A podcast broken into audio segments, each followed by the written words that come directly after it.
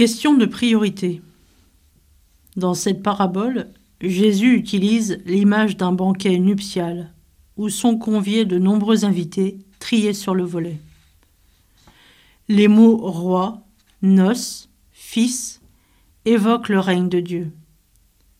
Ce festin des noces renvoie clairement au banquet messianique.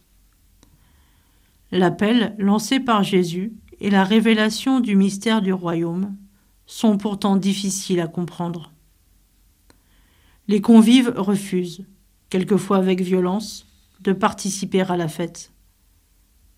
L'indignité des convives réside dans leur manière de répondre à l'invitation.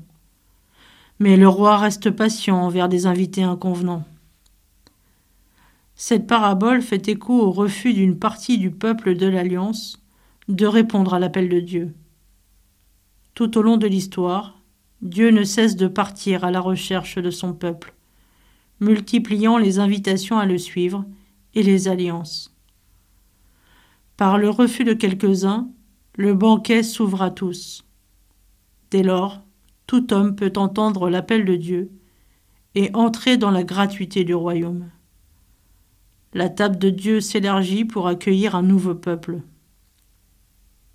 Je me souviens de mon cheminement vers la vocation religieuse où, durant des années, le Seigneur n'a cessé de m'appeler sans réponse de ma part. Nous connaissons les objections, pas le temps, pas raisonnable, trop occupé.